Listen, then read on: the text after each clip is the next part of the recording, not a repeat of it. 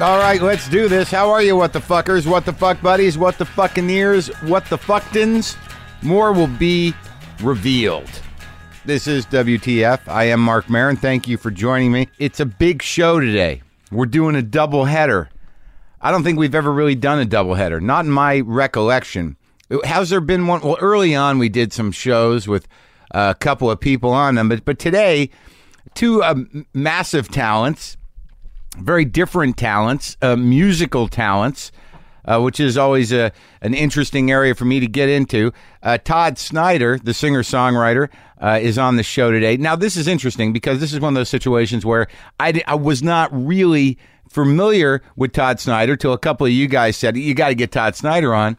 And then I went and listened to this guy, and I was like, Whoa, this guy's a, he's the real deal a very specific type of uh, song craftsman, uh, almost a satirical troubadour, dude with a you know slightly sardonic sense of humor and an, an acute poetic eye for the human, and like John Prine. Uh, and I uh, and I tracked him down when he was here, and uh, he came in here in the morning. Always a, an- an interesting uh, and rare thing that uh, a musician or anybody comes over here at 10 in the morning, but Snyder uh, came over here 10 in the morning. I was like, wow, man, you, uh, you're a grown up with this stuff. You're, you're up and at it. So we, uh, we coffeed up and did the thing. And then the second uh, part of this episode is uh, Aaron Freeman, uh, formerly of the band uh, Ween another a guy that I look obviously I knew who Ween was, but I I didn't know uh, everything by Ween, and I felt a little intimidated by that. Uh, and and that conversation turned out to be great because sometimes you know when I don't know a lot about somebody, it's it's better because then I actually have to get to know them. Pow! Look out. I just shit my pants. Just Justcoffee.coop, available at WTFpod.com. If you get the uh, WTF blend, I get a little back end deal on that. Okay, so let me uh, let me set the scene as I already did. It's morning. It's around 10 in the morning on a Sunday. And Todd Snyder shows up as a musician. He is a musician. I was surprised. He brought a dude with him. We sat in here. We had coffee, and we had this conversation.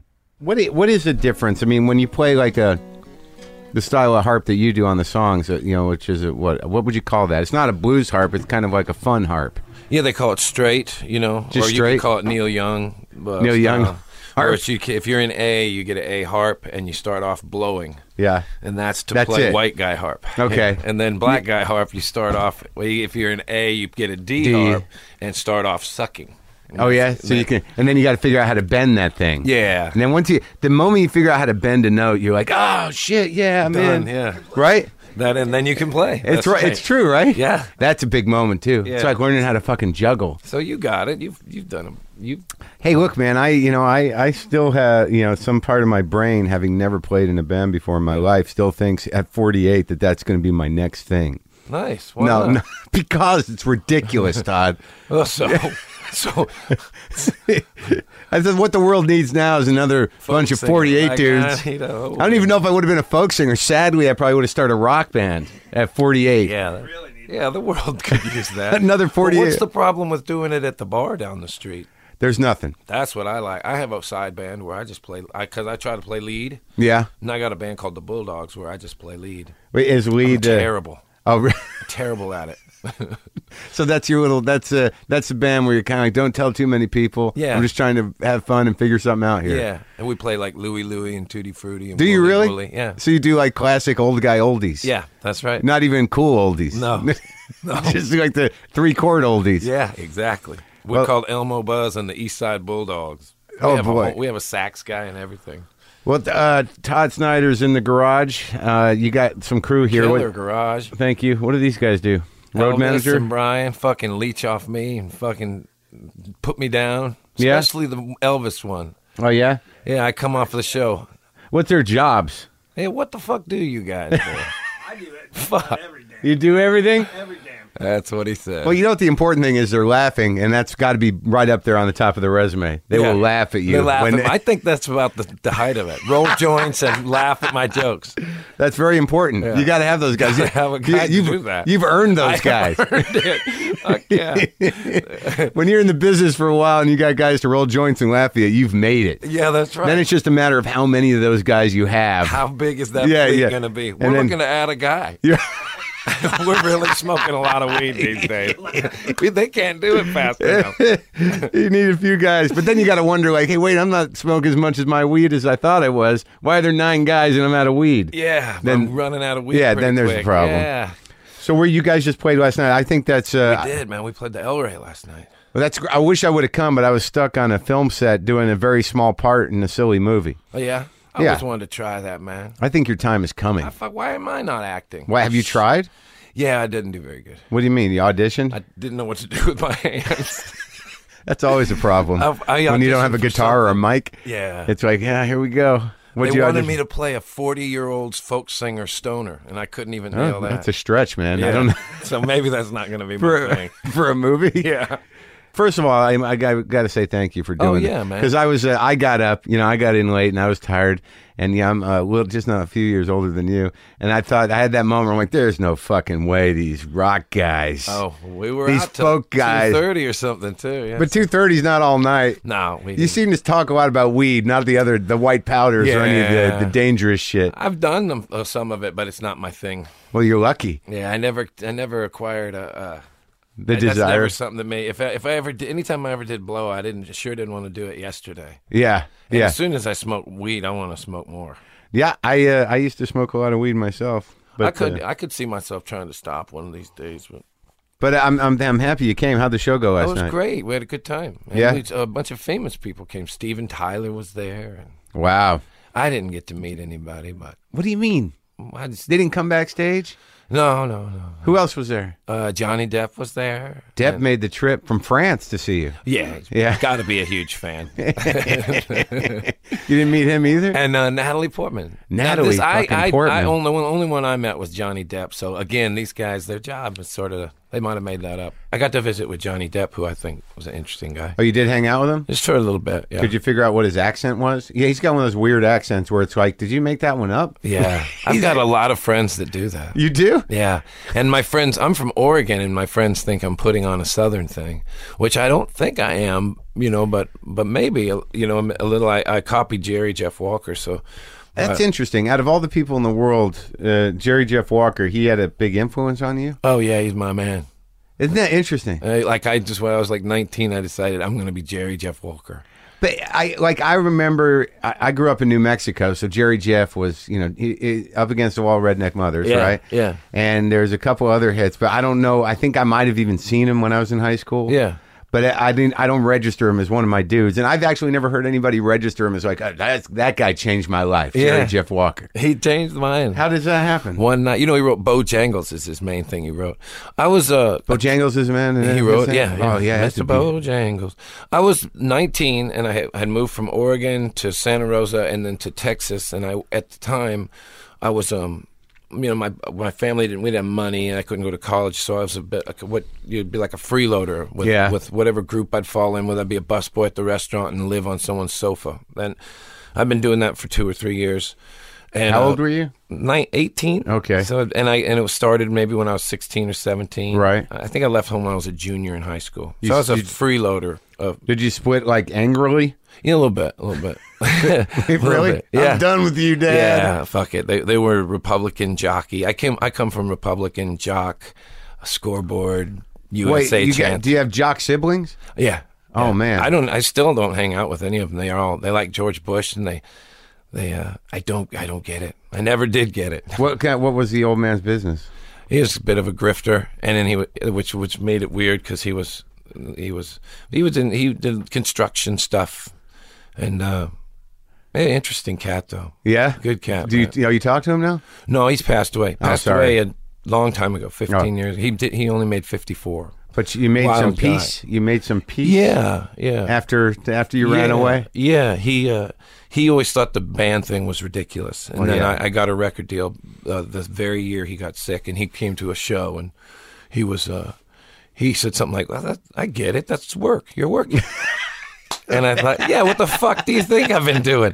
He just thought you're trying to get laid and putting off getting a job. Right. It- but it's interesting because I had that thing with my dad too, where they think it's some sort of phase or it's Yeah. some sort of bullshit. But you know, when you're a musician or even if, like doing what what I do at stand up or, or doing this podcast, I work my ass off, and, and you realize that, and then all of a sudden you got to be grateful to your old man because my old man was a workaholic. Yeah, and that's they- right. you know, if I there's very little things they instilled in me, but it seems like a work ethic was one of them. Yeah. Just because he was never home, I'm like, well, that's what I want to be. Yeah. The dad that's never home. Yeah. But I got no kids. Yeah, I didn't do it either. I didn't You- have kids. no? me and my wife didn't want to. How long have you been married? Uh, about twelve years. That's good. Yeah. And you're not going to do it. No.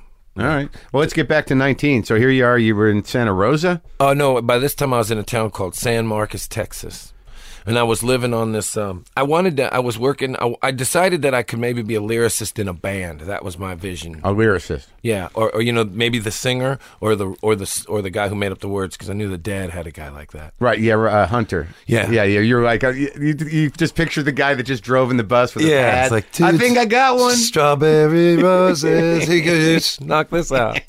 that looked like a cool way to live. Yeah. I'm taking a break. And then I saw, I went to, uh, m- a buddy of mine played me some Jerry Jeff, and I thought it sounded cool. Uh, and and then I went to this place called Green Hall, and he played by himself with just a guitar. And I saw it, and I thought, that's it. I'm gonna do that. And I went the very next day, and I got, uh, I got a guitar, and just started following him around. what kind of guitar? Uh, it was a Takamine. That was your 300 first guitar? bucks. Yeah, Oh, They're not bad. That wasn't bad. yeah, That's good. Working man's Yeah. you know, rig. I, I played it for years, and uh, and then I just started doing that, singing by myself. And I think it was because he was singing about being a freeloader, and he was putting the spin on it that it was a free spirit. That was the first time I'd ever seen anybody work that grift. I'm not. I'm not. Uh, crazy i'm eccentric or i'm not broke i'm free all that kind of Right, right. So there's a there's a pride to it. There's a choice Yeah. I'm making. Yeah. And there was no like uh, a lot of the more you know some singer songwriter, especially country ones. When you have that disposition, there's always a woman throwing you out, or you Yeah. lose one, or Yeah. you're on your way to another one, and Yeah. there's problems. Yeah, that. and I identify. I thought, well, I, this helps me put a spin on my own life. I just thought I'm a guitar away from, you know, From that, from that. So I from just- being Jerry Jeff Walker Yeah. playing alone. Yeah. Towards the end of his career, or he still he plays. he still. was my age then. right. He was about 45. but the arc had happened, Yeah, right? yeah. And he was just touring by Yeah, himself. Yep. Because it's weird. I've noticed that. You know, once a dude that had a band starts touring alone, you're trimming things up. a That little. means they're starting to try to save some dough. I started doing that at like 30. Well, so you were following him around. Does that mean you were like the kid who was like Jerry Jeff Walker would be like, "What are you doing here, kid?" He he doesn't remember, but I I went. I was always in the front row. He's he's he he tells me that. Uh, one- then I met him. I opened for him in Memphis before I even made a record, and he recognized me from the front row of his last two or three Memphis shows. Yeah. and he was like, "I I know you," and I'm like, "I'm right sitting right in front of you every time you fucking show up." and then uh, and then we've become friends. We've even had fights, man. Really? Yeah, I love the guy, man. So you've had a relationship with this guy for over twenty years. Yeah, he's my like a dad to me. We just went to Santa Fe together uh, not long ago, and it was fucking cool. We we closed this bar down, and when we c- we started walking back to the hotel, nobody's on the street, nobody, and uh, like around the corner you can hear a banjo. Uh, going ding ding ding ding ding ding ding ding, and I said, "Man, is somebody playing Bojangles?" And we walked around the corner, and some old street dude for no one is singing Bojangles. Got a hat out, no one's on the street. Coincidentally, Coincidentally. Come on. No, I can't. I couldn't believe it. And we were like, we got to go over there. So we walk over there, and I'm, I'm thinking, I got to tell this guy that this. And, Yeah, right. and then I thought, no, I want to sit here and see if Jerry Jeff says who he is. Yeah. He didn't. I think he cried even a little bit. He's 70 something. And I could just tell he was moved as shit that this was happening. Oh, it's so lucky that Oh. neither one of you said anything because Yes. it was a 50-50 chance that the dude would be like Jerry Jeff who? Yeah. like didn't even Yeah, that would've ruined that it. would have fucked it all up. And so we sat there and we listened to him. And when it got over, Jerry Jeff went, "Wow, it was great, son. That was great." And put a few bucks in his thing, and we walked on back to the hotel. That's amazing that there are dudes that write that one like that that one tune. Like Yeah. I didn't know he wrote that song, Yeah. but I know that fucking song. Sure. And Up Against the Wall was such an anthem, you Yeah. know, when I was in junior high. Yeah. You know, and it was not necessarily in my mind, those weren't the best kids who were you know, "Ray," you know, Yeah. but uh They might kick your ass. I, see, yeah. I grew up in Oregon, so I didn't. I, I didn't know anything about that outlaw shit till about eighty three or eighty four. You know? What uh, what part of Oregon? Beaverton, I- I'm not sure where that outskirts. is. That'd be like a suburb of Portland. So you grew up there till Yeah. you were like 18. 16 when i was 16 my family moved to houston and then uh, my dad had to go back to oregon uh, for for something and he i rode with him and when i got out of the car i was like you fucked up and and i'm like not getting back in the car and i went over to my buddy mike sadie's Wait, house that and i sounds- told his mom i'm living here now What you could have to if you want. What, what do you mean? How does a dad fuck up that bad on a car ride? I understand that it's very easy. yeah no i had i had the plan the whole time i just thought you shouldn't have drove me all the way out here because you could have kept me in houston but now i'm back in beaverton i was about to be a junior Uh huh. And he was like, "Come on, we gotta leave." And I was like, "Fuck that." I'm going to live with my friends. Yeah, How he do- could how- never could find me again. Oh, really? For, how a many years? Couple we- well, never went home. That was it. That was it. How'd your friends' family feel about putting you up? Uh, they they uh, would you believe my grades went up when I left home, and I just started bouncing around. I had about three friends whose parents would let me crash, and I. You know, th- th- m- one in particular, but then they the, some other people would take me on the weekends to give them a break. Yeah. Well, it's kind of funny how that works when uh, when you're actually probably fucking up in school just to piss your parents off. Yeah. You know, you know you're smart, but you don't want to give it to them. Yeah, that's sort of what I think too. I was like, I- I- yeah, that's right. I'm, I'm smart, but you guys don't deserve it. You deserve to be aggravated Yeah. and disappointed. You my bastards. family they were fucking well they didn't they might you know like i'd get shitty grades and they didn't give it they didn't care So how'd you end up in the music business?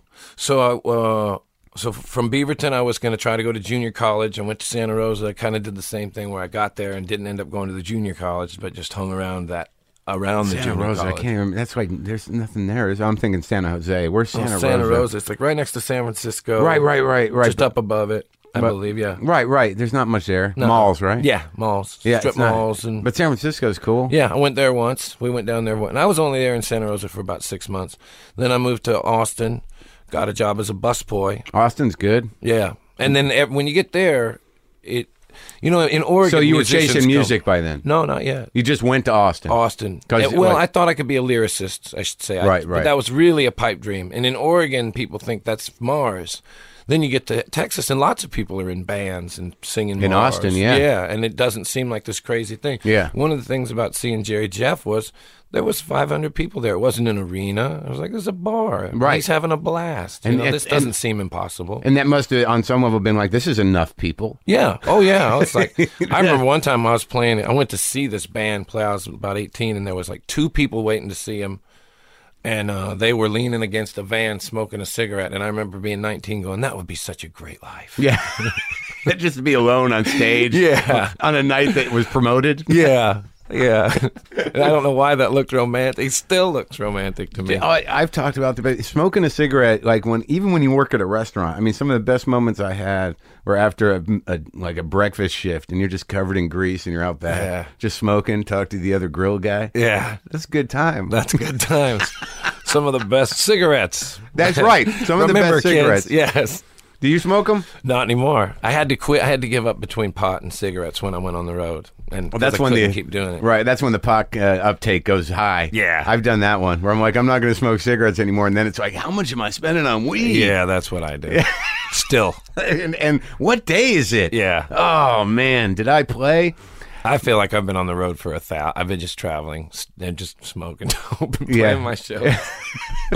oh, sorry, mom. Uh, so she's still around, Yeah, she lives in Port Orford, Oregon. and she's into you. No, no.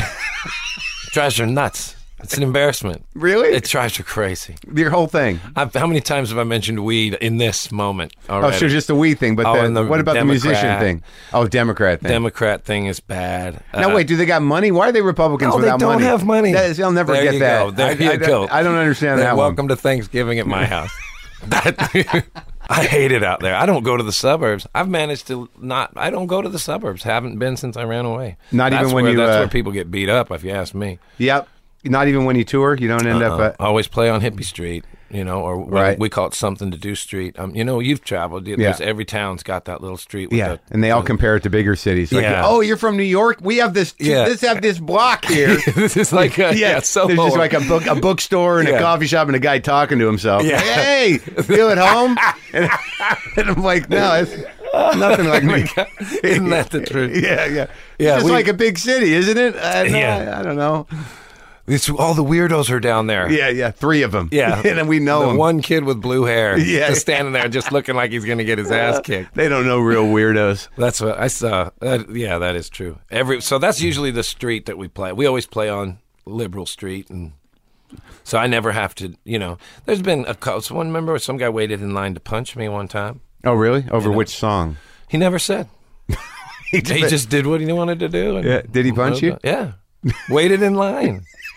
With To the do other it. fan? Yeah. So you're signing Yeah, shit? thank you. Thank you. Hi, Thank how you doing? Oh, great. Thanks. Boom. Thank you. Hi. hi. Oh, really? Oh, wow. and, how the, and did he just do it or did he tell Just you Oh, he did was it. going to do Just it? did it and walked away. That's got to be a Jesus thing. I loved it. I thought, and the band thought it was funny as hell. Do you do a Jesus song? Uh, it, yeah, I, I, I think it was probably some kind of Jesus. Do you take him down a notch?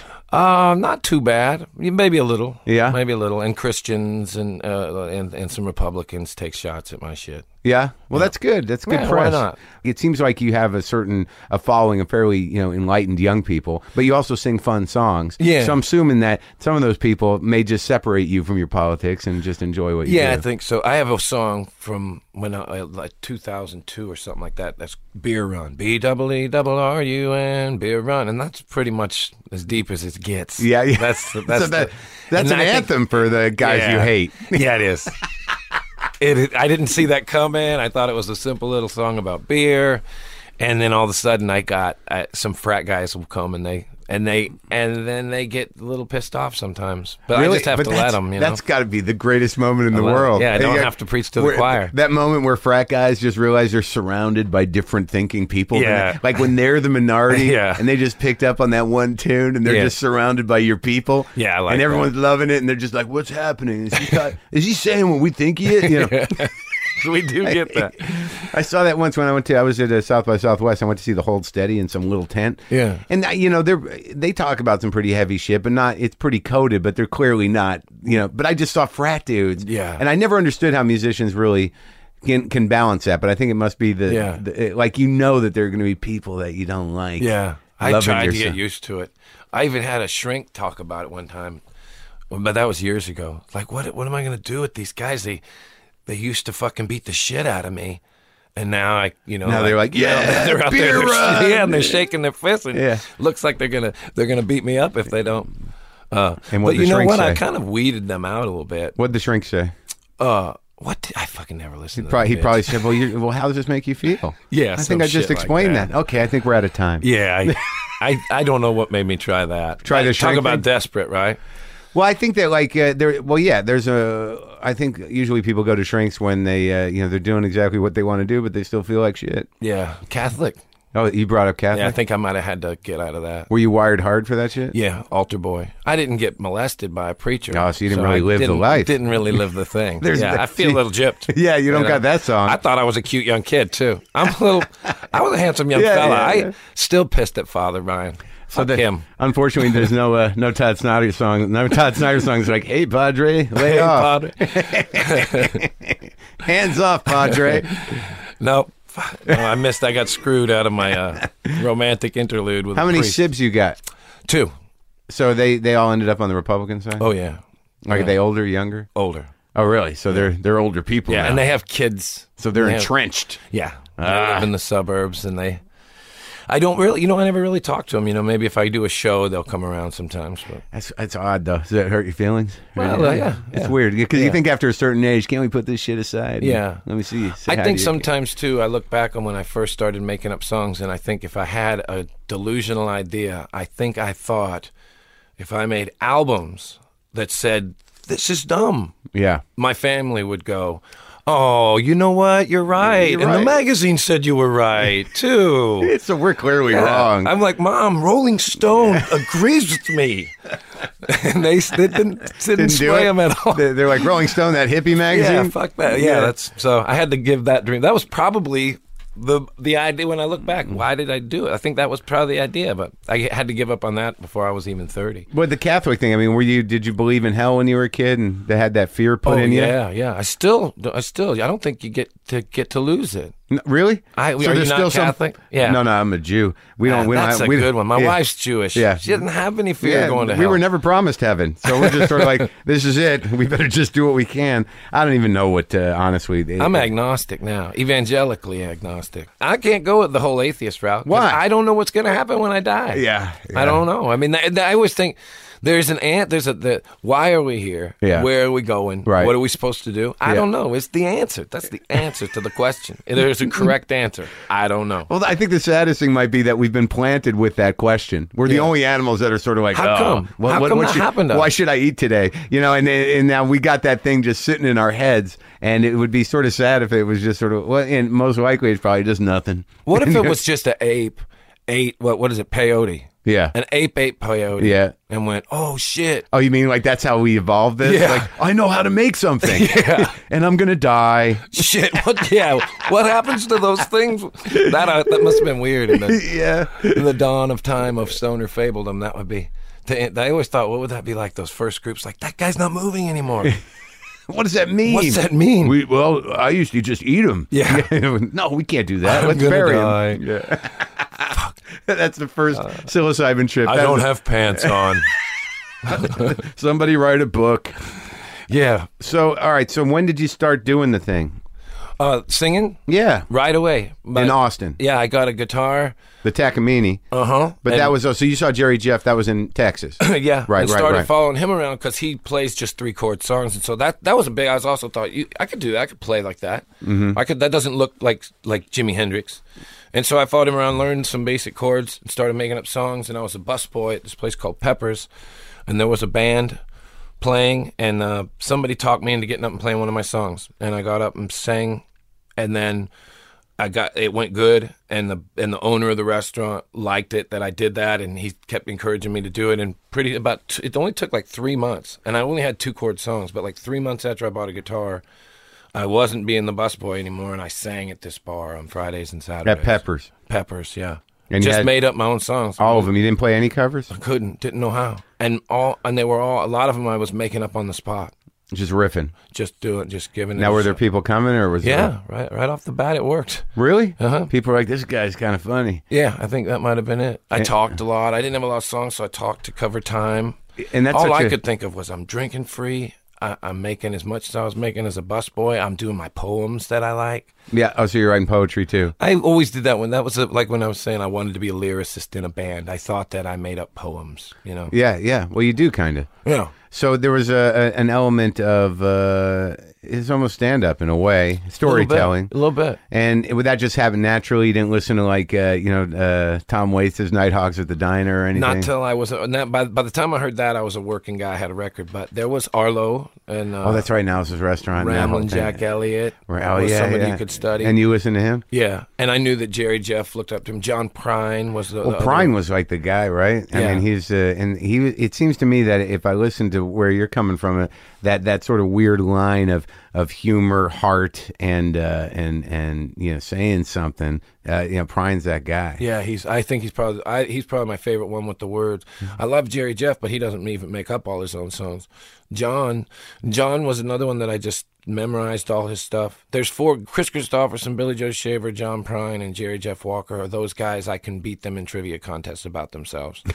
And I could also play in their bands tonight. If, Yeah. if they needed a guitar player, I could do it. And uh, like with Prine, I mean, I've like done you- a lot of touring with him. Really?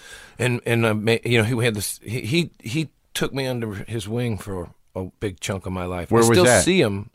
Um, it was in my 30s. I made like three records for him, and he would come and help me, and then take me on the road. And I actually had a big he he helped me a lot. I had made three records already, and we started being managed. He took me on tour, and then we started being managed by the same person. And then I went to make a record, and I gave him. Uh, I made a tape of these 13 songs that I had made up, and I said, John, will you check this out?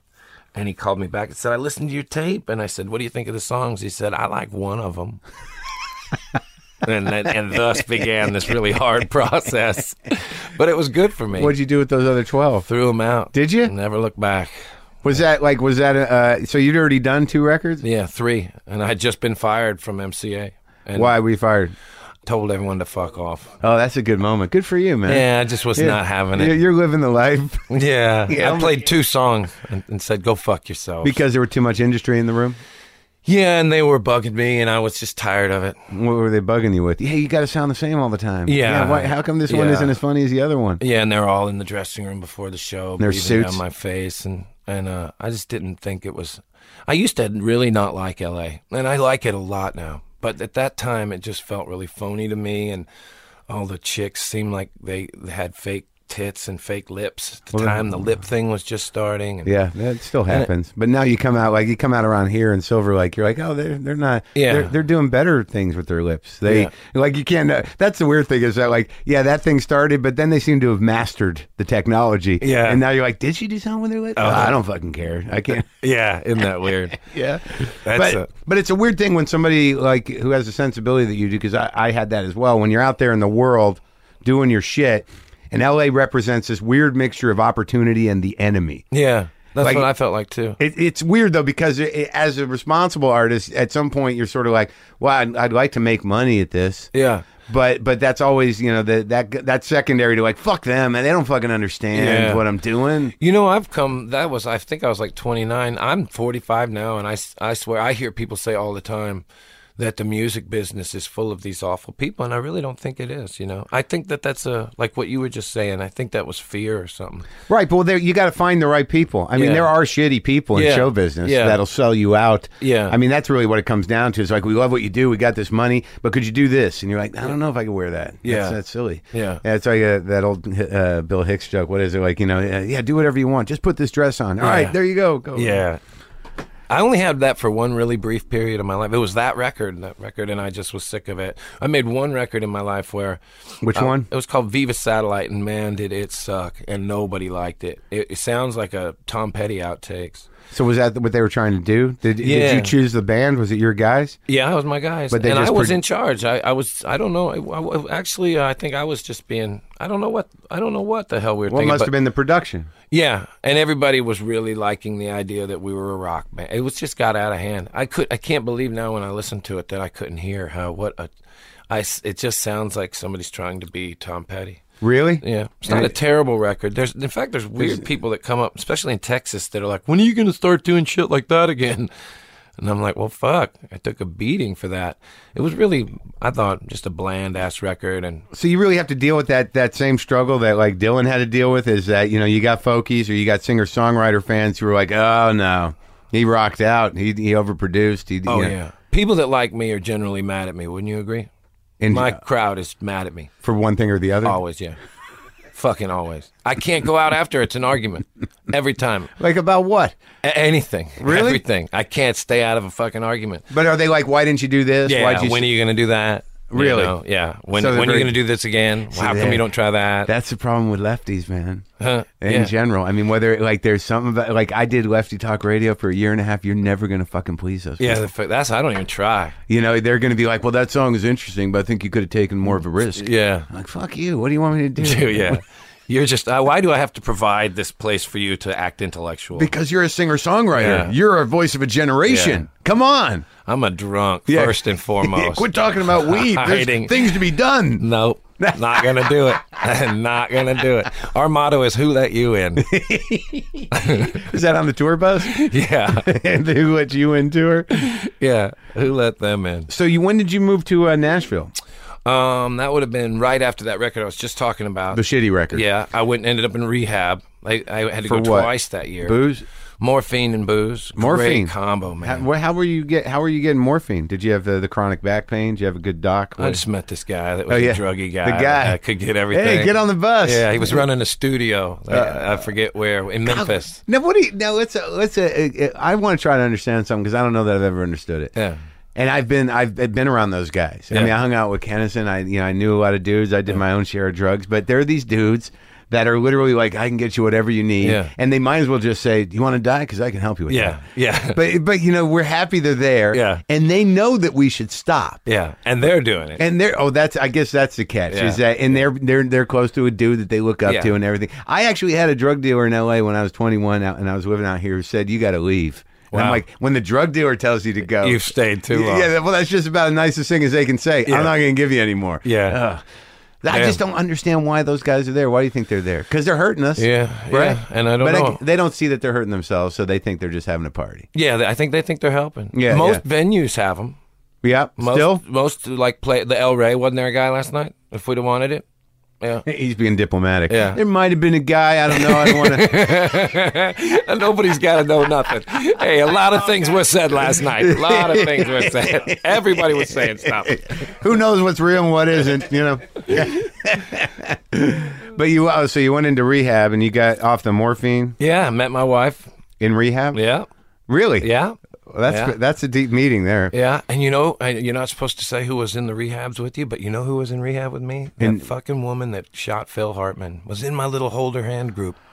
Oh, really? She wouldn't see. She kept saying, "I have my boyfriend's fa- my husband's famous. My husband." And nobody gave a shit. Everybody's off trying to get off. Everyone's like, "I'm shaking and sweating. I don't give a fuck about your husband." She, I, I don't know why, but I had this weird feeling. I was, and then I'd been out of rehab for like two months. I was on the road, sitting in my hotel, and the television said Phil Hartman died, and I swear to God, I thought that fucking that's gonna be that chick. Yeah. And then her picture came on. Right Yeah. on the thing, I went, "That's that chick." And I think she had told everybody that her her bus- husband Nate. She kept saying his initials, so I think I had that too. It's like Phil Hartman. I went, "Phil Hartman, P.H." Oh shit, that chick from rehab shot Yeah. him, and it was her, Where was this rehab? Sierra Tucson Oh, yeah, yeah, in yeah. Arizona. Yep. And then I met my wife there, and we moved to. She was living in Manhattan, and I was living. By that time, I was living in a town called Fairview on a little farm. In Texas? Uh, in right now, outside of Nashville. about So you'd an hour. already moved there. Yeah, I'd moved from Memphis. I don't understand. Why don't you explain to me the whole? Uh, like I was in Nashville recently, and I've known guys that have gone there, but like it's literally, I've had cab drivers give me tapes. Yeah, I, I mean, full. what what is the? wh- How does that work? How do you enter that world? Because I know what L.A. is. L.A. is Yeah. like I got a band. Look, we got a sound. Boom. Yeah. But like Nashville seems to be this other thing. It almost seems like anybody's got a shot there. Or Is that a is that a miss? There's a lot of things you can do besides be a have a famous band. You can write. This that's there's writing. You know, uh, like it's interesting. I didn't go till I already had made some records, and so I had some ins. And my manager was there, um, but I live in East Nashville, which is where you move when you first come. And Right. So I and the, my hangout at my bar. Most of the kids I drink beer with just got there. Yeah. and they've got their tape and they're they're trying. But they're like looking to write. They'll they'll write a song for a popular artist, or Yeah. they'll try to do their own thing. But Yeah. most of the people are trying to land songs with country acts, right? Yeah, you know what I think the thing to do now is to to try your ass off to write a Toby Keith song, but never admit that. Right. And and you at the bar, you're like, that's bullshit. And when I do it, it's gonna. That's a common thing in Nashville. Country music sucks. It needs to change. Now I've got to cut. And it's just the same as it's always been, but my new attitude is it's changing. Yeah, yeah. and I'm part. It's real now. Well, it's, it's weird that like it seems like the big change that, that people claim ruined country music was more you know production and uh, Sure. and and chord structure. Yeah, That yeah. they were just sort of like, well, hell, we can do Billy Joel. Yeah, You know? that's right. Isn't that the truth? It's Right? always like it's rock from 10 years ago. Watch, here comes Nirvana, I think. Nirvana's going to be the next big thing in, In the- country? The, broken down verse with the screaming chorus. Yeah, yeah, It's yeah. got to be coming. Now, am I wrong in, in thinking that this new record, the uh, agnostic, what- Hymns not- and yeah, Stoner Fables. that that is a little more of a, a band sound, isn't it? Yeah, and I brought the band on the road this year. Yeah. I was I was always I told the band when when when we started uh, I wanted to copy the records with Desire by Dylan, some mass, a lot of uh, Neil Young, Ragged Glory, Tonight's the Night. Oh, Lou Reed, New York, all them sloppy records. I was Right. like, let's get drunk and make a sloppy record Yeah. and not be on the radio, and Right. Not Yeah, yeah, Not you can be any of definitely that. hear that. and and I told him I said I want to sound like some gypsies and I want to sound like black people and and Mix gypsy it up. people yeah, Yeah, yeah, and no yeah. white don't try not to sound white and I didn't want anybody sober not not that I think it makes it better but I I just think sometimes it's You mean in do the this- band? yeah, like uh, you, we have this thing that we do 200 nights a year, and it always Yeah. starts at nine o'clock at night, and you've always had two glasses of wine before you do it. And then the idea that now that we're going to go do it for posterity, I'll meet you there at eight in the morning and we'll have coffee. Like, why? Why are you doing that? We- Yeah. I like the idea of starting the session right around gig time. Yeah, You know. you scheduled it that way. Yeah. This was your idea Yeah. i- i- for the sound's sake. Yeah. Yeah, you don't want people going through the whole wave of a day Yeah, I didn't want any of that. and have all these weird takes, like the Yeah. just waking up take, the jammed on coffee take, and Yeah, then none the, of the that. take where they're tired of doing takes. Right, yeah. That's right. We avoided all that. We only have one, the sloppy drunk one. You want to? Do you want to do a song or two Yeah, sure. off the new record? Uh, which uh, uh, maybe I'll do the, the first one and the last one. That's the record starts with a song called "In the Beginning." Okay. It goes like this.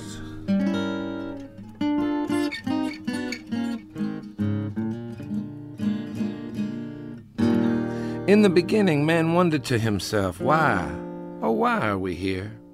And yet, with each asking of this question, the answer would become even less clear. Overwhelmed by fear, distraction took its place.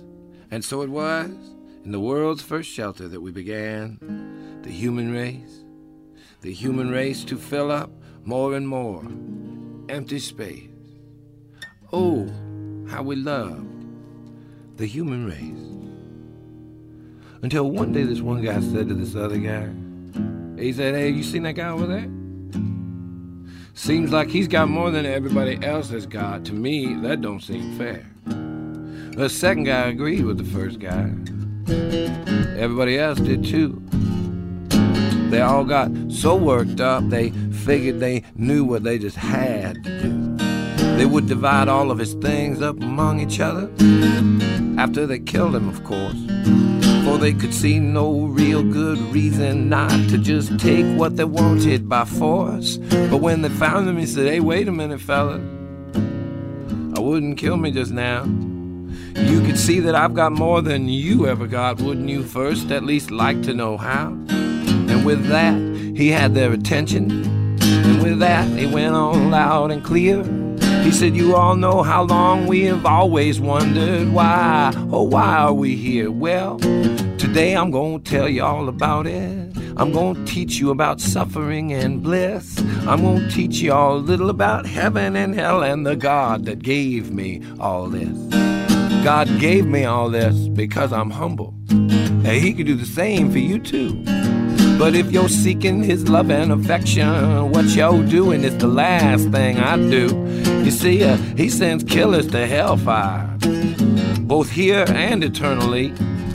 The good live forever in a beautiful heaven. God told me this personally. Ooh, who you gonna trust if you don't trust me? Ooh.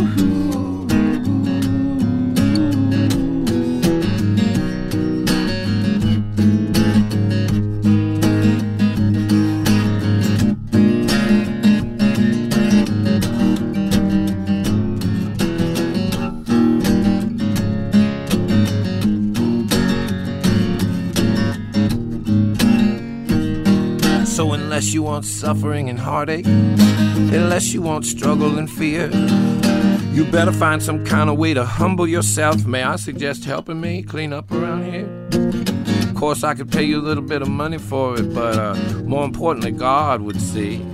He would see that you was working humbly for something, and He might give you the things He's given me. Well, with that, they didn't know what to do, nor could they prove what he said wasn't true. And since he had what everybody else thought they wanted, it seemed like the thing to do. And with that, we've rolled into the future, and ain't it a son of a bitch to think we would still need religion to keep the poor from killing the rich? Ooh-wee. Who you gonna trust if you can't trust me? Ooh.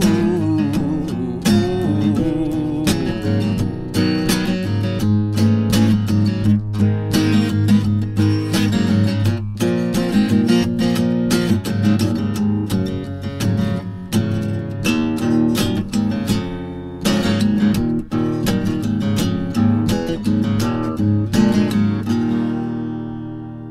Something like that. Oh. that's Yeah. great. Thank you. Sounds man. good in here.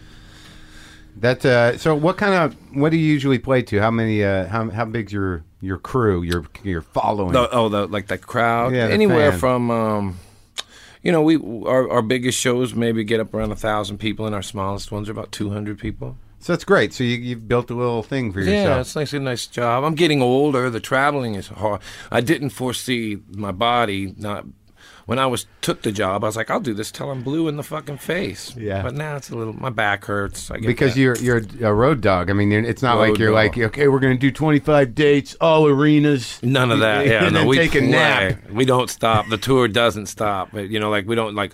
Now we put out a record and we'll go on tour. We put out records and the, we just tour, tour, tour. We have And what's to. uh, what's your body doing? Let's compare notes. huh? What how you breaking Uh, down? kidneys, really? Oh, kidney stones, uh, I back haven't- issues, little bone issues in the back. Little of the uh, what's the uh, deal where the the the back starts to mess up the leg? They call it sciatic. Sciatica? Yeah, baby. From standing up so much? Yeah. Oh, Uh, fuck. yeah. But you got and how's your wife handling? You got no kids because you're No not, kids. not doing yeah. that. No. No. Didn't want to bring them into the road world. That's what I thought. We we you know we partied late into our lives. Me and my wife did. Yeah. and we loved it. Loved every minute of it. Went to concerts till we were forty. you Yeah. know. and now you've retired from concerts. Yeah, we just sit around the house.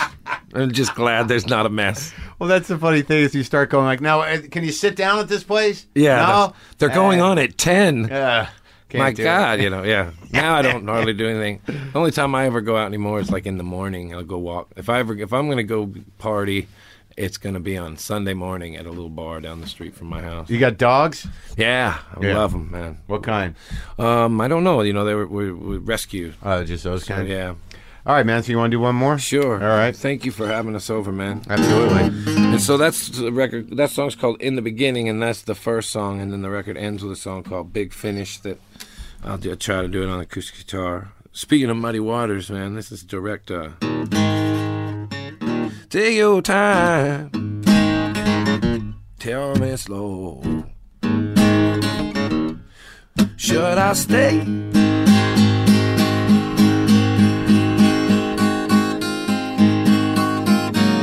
Well, we both know you thought you knew what I was just about to say, but you didn't know, and you always think you do. I tell you, I've been looking back over my shoulder. It's not you that I've got to blame. If I could do all this all over, I wouldn't do nothing the same.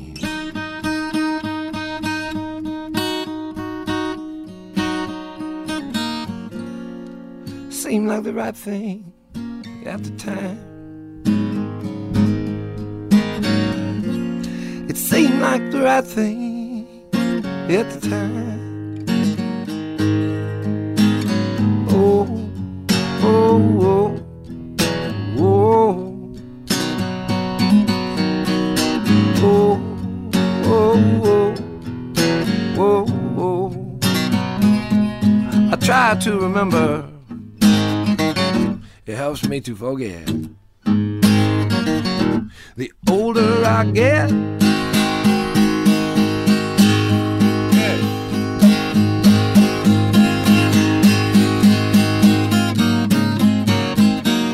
older I get, the more I worry. That the more I worry, the older I will get, and yet I still worry. Ain't that about a son of a bitch? I'll tell you. Some people can't take no for an answer. Some people can't even take yes for an answer. Can't say for sure how I ended up here, but if I had to guess, I guess I'd say something like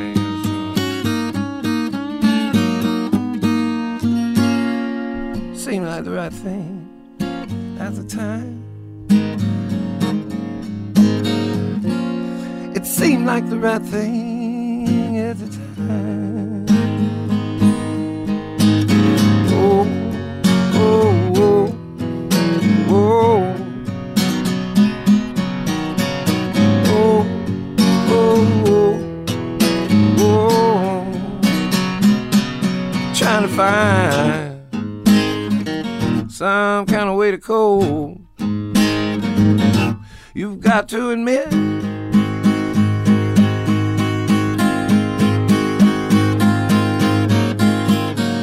it ain't the despair that gets you, it's the hope. When I found myself in possession of these car keys. I just naturally assumed that I could drive. Ooh-wee.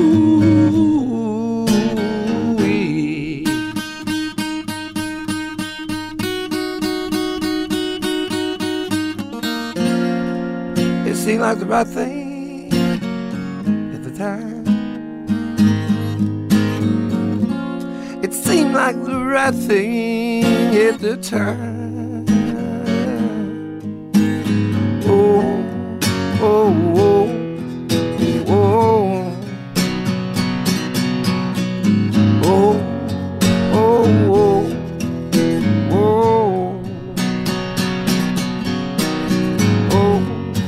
oh, oh, oh, oh.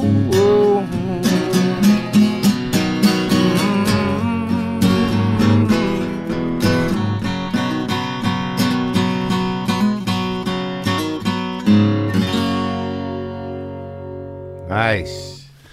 Thanks, Yeah, Todd man. Snyder. Yeah, thank you for having me over. Sweet guy, good sound, definitely a great songwriter. Uh, anyone who cites their heroes as Jerry Jeff Walker and John Prine's all right in my book. Now we're going to go to uh, to my talk with uh, Aaron Freeman, Gene Ween, and look, all you Ween heads, I'm not going to pretend. You know, I know Ween is like Zappa in the sense that, like, you know, either you know it all or you don't know enough in the eyes of those who know it all.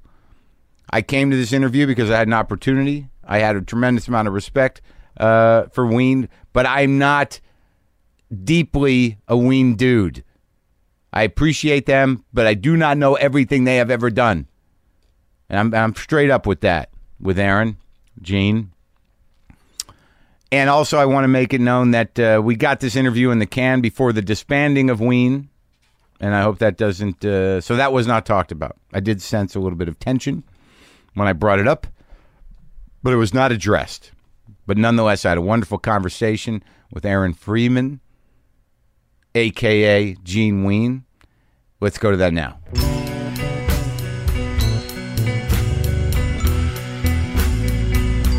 What name do you go by as a person? Aaron. you said that with a bit of a Yes. an edge to it. Well, it's been, I've I've been having an identity crisis, so this whole thing is Aaron Freeman. yeah. Oh yeah. From here on out, you're Aaron Freeman. yes, for sure. Well, that's uh, that's interesting. The slight uh, slight tinge of anger with Yes, right. the, with the Aaron Freeman, Uh-huh, uh-huh. like they're- like you're carrying a little baggage behind the. Uh, you're you're carrying some Gene Ween baggage. I'm carrying some Gene Ween baggage. Yes, I've been. um Yeah, I've been. No, there's nothing wrong with Gene Ween, but yeah, I've been. But well, does this album on some level is this uh, like i a, I'm here, I'm Aaron. Yeah, for sure. Yeah? It's, uh, yeah, yeah. I like the record, Thanks. and I have to be honest from the outset. How old are you? You're about you're a little younger than me, I just turned 42. so I'm 48. Mm-hmm. Did you think like you're all grown up and shit now? Yes. It's odd. Like I was, I have to be straight up with you in that, like, I- it's impossible to cram on Ween, in the sense that, like, you know, I uh, there's no way that, like, I, as familiar as I am with a couple of your records, when you look at the whole catalog, it's like, oh fuck, I'm not going to be able to do this in two days. Yeah. And uh, so I, I don't want to miss uh, any opportunities to uh, to talk about certain things. I don't want to get a bunch of Ween fans mad at me. there's, That's all there's- right. There's nothing wrong than uh, nothing worse than angry Ween fans. no, angry Ween fans are, are tough. What does Ween uh, attract? Oh, well, you know, Ween fans are Uh, generally well behaved, I've found. Yeah, Um, the thing that gets me the most is in Ween, we always said to bring food to the shows. So we would get all kinds of crazy food. Yeah. Now, of course, um, that leads to paranoia that all the food is spiked with something. Uh-huh. Because at one point, I believe it was in Austria, back when we first started asking for food, and we got this chicken, and I swear it was spiked with male hormones or some sort of hormone hormone thing. And- Really? Yeah, yeah. do you think Started- why would somebody like do that though? Because I get a lot of food at my shows too now that people like to bake for me, Yes. and there's always this fear that someone's going to do something with drugs because I don't do drugs anymore, Right. And I don't know like why th- someone who would do that wouldn't be really a fan. They'd be out to fuck with you. I mean, hormones is sort of a vague and odd thing. The too. hormone thing was weird, and maybe it wasn't hormones, but I like to say it was hormones. Well, what were the symptoms? I don't know what hormones would do exactly. Did you grow another penis? Like yeah, by the end yeah. of the show, we you're grew, like, we I've got two both dicks." grew extra penises. exactly, it was really intense. But you know, yeah, we do. We get we get spiked baked goods too. You do? because people think that we would enjoy that, and I don't do drugs anymore either. And it's uh, so I have to watch out. But our sound man eats them all, and he's okay. with He's that. like willing to like I don't know what's in him. But let's yeah, yeah. Well, so- you did cultivate a, a kind of uh trippy following. I mean, was I, I know there was a lot of uh, talk of, uh, of of drugs in the in the in a lot of the songs, but was that the life you were living? It was the life we were living uh, for a while. Yeah, for, I'd say for um, for a bunch of records, it was the lifestyle. You know, when you I, I, and I think this goes across the board with any musician. When you're actually recording the music and writing songs, Yeah. you're not so you know high on whatever said substance. Um, but yeah, you know, there, there was there was a lot of Now, when- stuff going on for sure. I watched some like really old s- videos of, of you two. You looked like you were 15 or 16. I, it, it couldn't have been that. It was on some local TV show. You were doing the uh, the 76 song with your you know with the with the four track, and they were marveling at this setup. Oh yeah, the Jane Pratt show. Right. What year was that? That was probably 93. And they, the- like the big thing was like, look, it's a miracle. There's just two of them, and there's many instruments. I in- know, I know, I know. I And how old were you? know. Well, if it was 93, I was 23, Yeah. right? So Yeah. I was born in 1970, so it's pretty easy for me Oh, right, to right. do that. And the when, math. when you guys started that, and I will get to the to the solo stuff, but I want to make sure I cover uh, my bases because I kind of think it's sort of fascinating when a musical artist has a very specific following, Mm-hmm. a very loyal following, and then do, you, I mean, do you even know how many records you have out? All said and done, Uh, Well, something I know, uh, like 11 studio then- records. Yeah, I think it, I think it's 11, And but then- don't quote me on that. but, but how many you know uh, sort of uh, demos and bootlegs and, and things that you are still in charge of Yeah, that's the thing is we have a lot of um, we have a couple live records out. We have this thing called Shinola, which is like a greatest hits which is outtakes. Oh, it's all We haven't outtakes? done a greatest hits record yet. would you know what those would be No, no, and and I and from what I gather, you don't get to pick them either, which is really cool because I don't. I wouldn't. I would really be curious to know uh, what some record label would pick. when you guys started i mean when you met him your partner Mm-hmm. the uh, the other ween Yes, what's his real name uh, Mickey Melchiondo. Yes. you guys were in junior high Yeah, we were in junior high, Yeah. and um, we didn't like each other at all. It was one of those uh, you like know, was there active, bitter enemies. active spite Yeah, Oh yeah. but yeah. you were both you must have been sort of nerdy right we were kind of nerdy. I think Mickey was grasping with uh, being a jock. And oh really Also, he was and on the cusp he was on the cusp. Uh-huh. And um, and I was pretty much the opposite of that. So I think I reminded him of all that he wanted to be but didn't want to be at the same time. right So was he a guitar player then though he was a thumb guitar player. He he tuned the guitar to uh, E. Oh, okay. And it's- So just it's the played G, bars? You just go up Yeah, and yeah, down, right? so, uh, and that's how we got together. I, we got together. I remember we exchanged records. He was really into the punk rock scene, and I was into the new wave stuff. I was listening to Laurie Anderson and Devo, and sure he was I listening remember to the when that- Dead Kennedys Right. and stuff like that. So, um, so that was like what 84 84, 85. yeah, yeah. I remember that first Laurie Anderson record. and Yeah, the Devo yeah. records. oh yeah, yeah. And he was listening to who? And he was listening to stuff like the Dead Kennedys and So that was- suicidal tendencies, whatever. That all, the- sort of happened around the same time. I guess like the that stuff, the punk stuff, happened a little before, maybe. It did, and then it carried over into the mid '80s. There was a real heavy punk scene then. But like it was when I was in uh, high school, and I, I mean, I graduated in '81. You know, punk had not integrated itself into the, the campus yet as an archetype. You know, there Yeah. were there was just it was still freaks and Yeah. jocks, Yeah, and, yeah, yeah. and then uh, whatever minorities you know paired away and you know just Yeah. did what their thing was. Yeah. But by the time you were in high school, the punk was entrenched. It was, but it was still a scene. Yeah. you know, you were. You, it was cool because you could actually get into that scene and be into that scene. That that kind of stuff is dissolved nowadays. Uh, but yeah, you know, there was the new wave kids. And Yeah, the new punk rock kids. See, and that this was and the- that. You know, the only difference was a haircut and, a- and a skinny tie. Exactly, exactly. And I had the trench coat and the skinny tie. And the buttons? Did you have buttons? I had the buttons. Yeah, I had a yin and yang button. You know, Oh, and yeah. It was yeah, it was it was a mess. And um, yeah, That was I think that was uh, both. They were both sort of effective reactions to the end of disco. I mean, I think between punk and new wave, that that was the the target was disco, right? Sure, sure. But let's let's put an end to this. Yeah, yeah. But but new wave sort of had definitely had factions of uh, pretty cheesy music. Oh, I loved it. I Yeah. loved it. I mean, you know, I remember in in high school, somebody, some girl told me I looked like the guy from Tears for Fears. So Right. that was pretty awesome. That was for me. great. Oh yeah, I got I milked a lot out of that. Well, you're like a, a, a very melodic guy, and you got an awesome voice. And it seems to me that, uh, but not just new wave. I mean, even, even on the new album, you seem to be uh, you know pulling from some you know what I would think would be kind of cheesier pop influences. Mm. Yeah, Do you do yeah. that on purpose? Do you, are you aware of it No, it's what I grew up with. Uh, on the radio?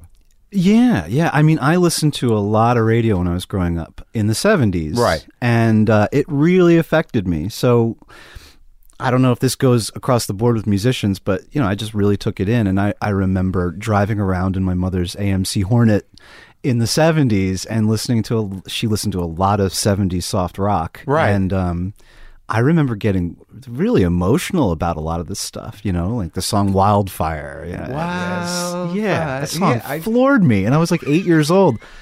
So, you know, that's the kind of freak I am, I guess. And uh Like Baker Street, yeah, Baker Street, That- you know, that- and I still hear Baker Street and it freaks me out. the sax in that thing. Yeah, yeah, yeah. it freaks me out I too. know. I don't know why. Dreamweaver, Dreamweaver, yeah. those songs, Yeah, right? Yeah, yeah. I mean, I was I'm a little older than you, but I, I think that like I had the same reaction, but there was part of me that's like, I have to kill that. Yeah, Why am yeah. I responding to this in this way? This is this is not rock and roll. Exactly, exactly. That song, if a word could sing a thousand, with the you know with the stuff, that stuff really got me. So it's a part of my makeup. You know, is my musical makeup is definitely that. But you embraced it. You didn't you know you didn't assassinate it with with rock. no, no, no, You're, no. you're, you're shamelessly proud of it. I absolutely am, and I think that's why people maybe gravitate towards Ween because you definitely have that aspect of it, and I've never been afraid to Well, to go there. Right. No, and you do it, uh, you know, o- with an open heart, but with a, it, like I think a lot of people would think, uh, uh,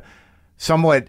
I think that Ween could be interpreted as having a, a, a sardonic sense of humor if you listen to it in, in a different way. I mean, you're obviously embracing the form and you do it beautifully, Mm-hmm. but then you've got you know some people are like, well, wh- why are they doing it? It's got to be a joke. Oh, but it's yeah, a, it's a yeah. very it's a very well articulated and sophisticated joke. Yeah. It's, it's t- to the point where it's not funny. Right, right. It's it's like it's. Re- I guess I don't know what to make of that. do It's you? not funny. And I always laughed. I always laugh because we like to, I like to laugh. I mean, the humor is an important part of music. Sure.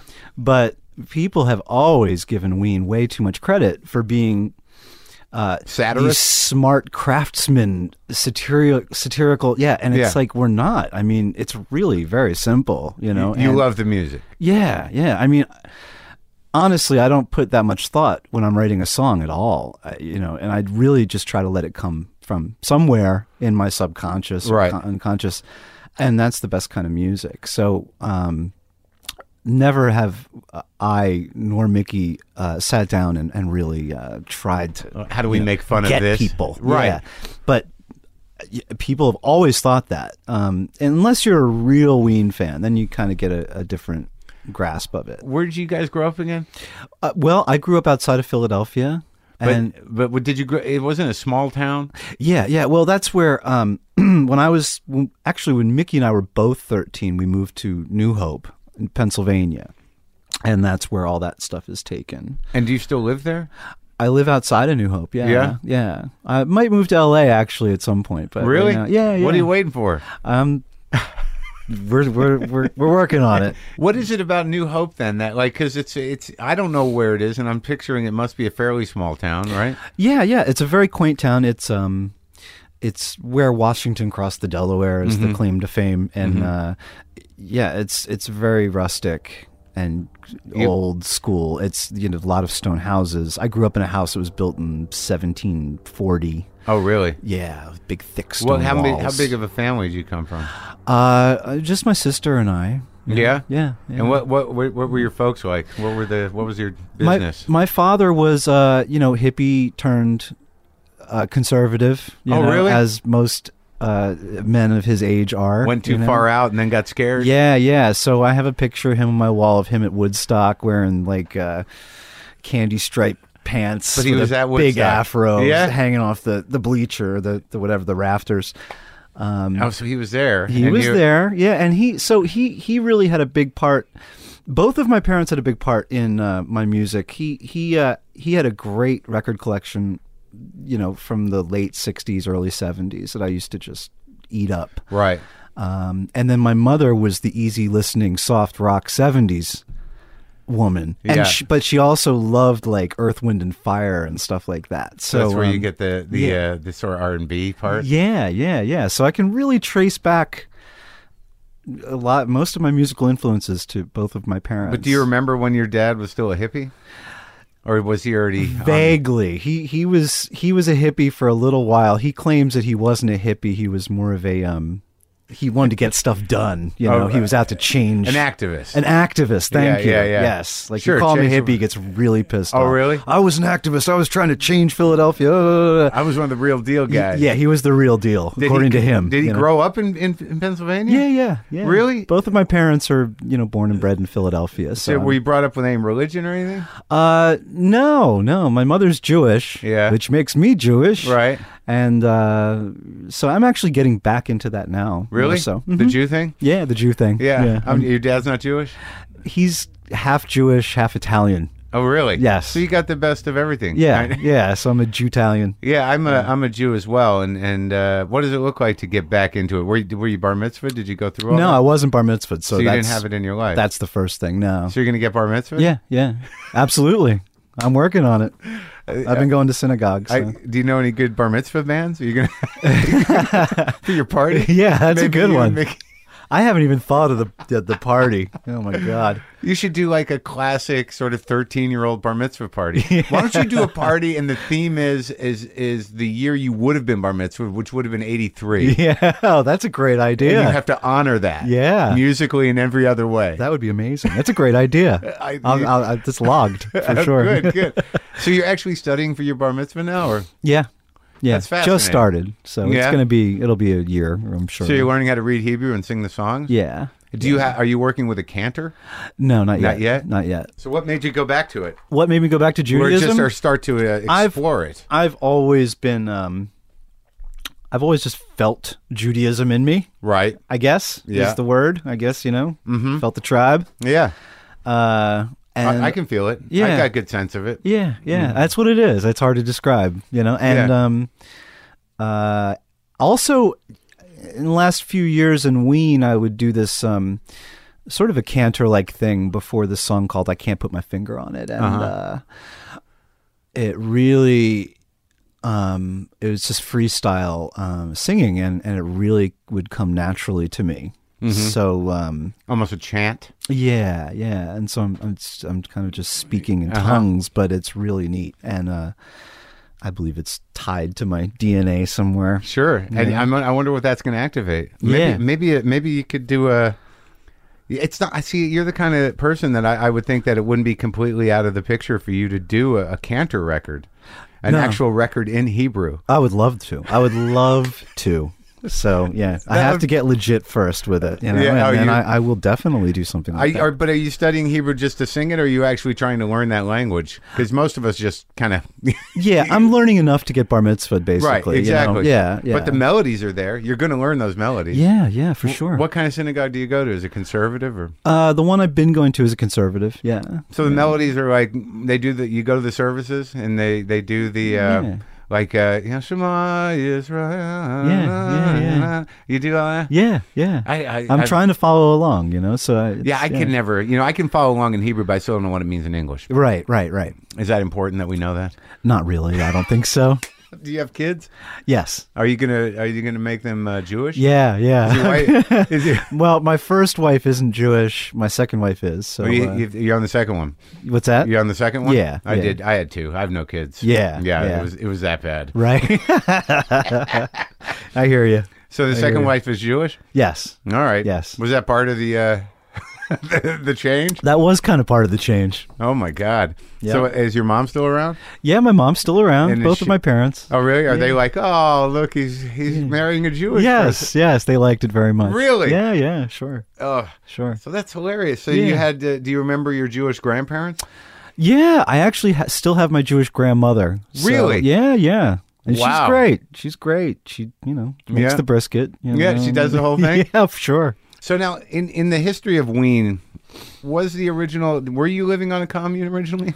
No, it well, it was sort of a commune house. It was this place called Brookridge Farms, Mm-hmm. and uh, it was cool. There was a there was a revolving door of of freaks coming in and out. There was uh, it was probably like five bedrooms. Mm-hmm. So It was one of those places. I guess you could call it a commune. We didn't make our own soap or anything, you know. there was but- no organization to the commune, but it was sort of an open door policy to people who needed to crash. Exactly, exactly, and it was it was fun. Uh, there was always a good party going on, and What was band the- practices of all kinds. so And- there was just people who would pick up instruments and kind of to roll with that. yeah, yeah. There's you know we made the living room into this just great jam room, and it was Right. just people would come. And, And what jam. were the uh, the primary substances fueling everything? oh god, um, d- you know probably a lot of mushrooms, Right. alcohol, and and weed. Right. I would just say Right, at that so- point. So it never got powdery and evil. No, fortunately, it didn't get too powdery and evil. We were all too broke for that. Oh, that's probably So- that's pr- probably better off. yeah, And yeah. nobody got too fucked up.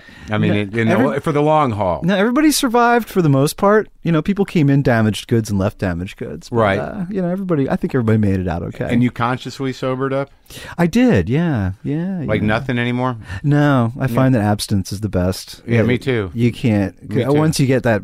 Once you get that frame of mind, you, you have that switch. You, there's nothing. Yeah, you yeah, because can't- you just can't, because you know it's sort of like, well, that's just going to be a domino effect. It really is, you know, and I've tried it so many times. Really? and The it's- controlled- Yeah, you yeah. can't, you can't smoke weed like a gentleman. you can't have a. I love when they say Yeah. that. No, it's like Go that- have a drink like a gentleman. What does that mean? Every day at a certain time? Do Exactly. I, put- you mean I put a time frame on it? Yeah. So no, I can't drink like a gentleman under any circumstances. Now, in terms of like, uh, like I re-listened to uh, to Pure Guava yesterday. Some of the music that you make is not easy to listen to, Oh yeah, yeah, and do you know that? yeah. Especially if you've been listening to Pure Guava. That's, uh, you know. yeah, it's not easy to listen to.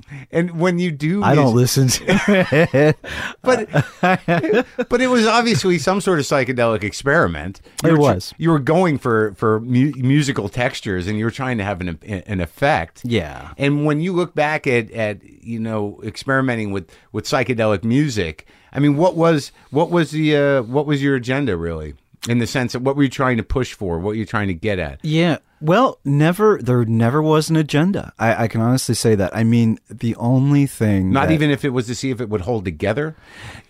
No, the way that Ween worked Yeah. is we would just write a song, do do whatever and never have any boundaries. Right.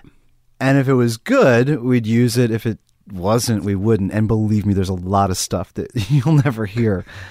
You sure? Now, yeah, well, maybe it's someday. It's very interesting when people get older. They're like, well, fuck it, put it out. yeah, yeah. We were fifteen. Yeah, exactly. But I- But we were never perfectionists that way. I mean, especially if you're listening to Pure Guava, that's a real. that was some deep stuff at that point. Like in what way? That was in deep your into mind? the like like come out of a two week mushroom haze. Oh, really? And then record three songs. Yeah. Uh huh. So um. So you're still like so like all that weird that the the sort of uh, the aural texture of it was definitely shroomy. Oh yeah, a lot of shrooms on Pure Guava. I can honestly say when I when you, as soon as you say Pure Guava, I think of this. Yeah. Do you get a little sweaty and start? Yes, I do. I do. And uh, so, I mean, that record in particular, But it, it it popped the one uh, like I don't know h- how many bona fide hits you had, but that that the Daisy song was a huge hit. Oh yeah, I know. But I know. and it sits alone in that fucking record. I know. I know. what did you? It took like three seconds to write that song too. It was really funny. is Um, it- but that's amazing about the music business. Were you baffled and amazed that you know Oh, yeah. out of that uh, out of that cow dung, you know, Yes. inspired thing that the one flower was this uh, the that Daisy song. yeah, I couldn't believe it. I couldn't believe it. I, it was ridiculous. We, uh, I remember. Yeah, it literally took about two and a half minutes to record that song on the four track, and um, it was right at the time when Nirvana was breaking, and I remember all the record companies were scrambling for new and alternative type stuff. And we had just signed to Elektra. Uh huh. That's a big label. Yeah, and they and they wanted pure guava. Uh huh. And um, That you'd already recorded the record. I believe we did. Uh huh. All those records were recorded on a four track in, Uh-huh. our, in our apartment. We were living together at the time.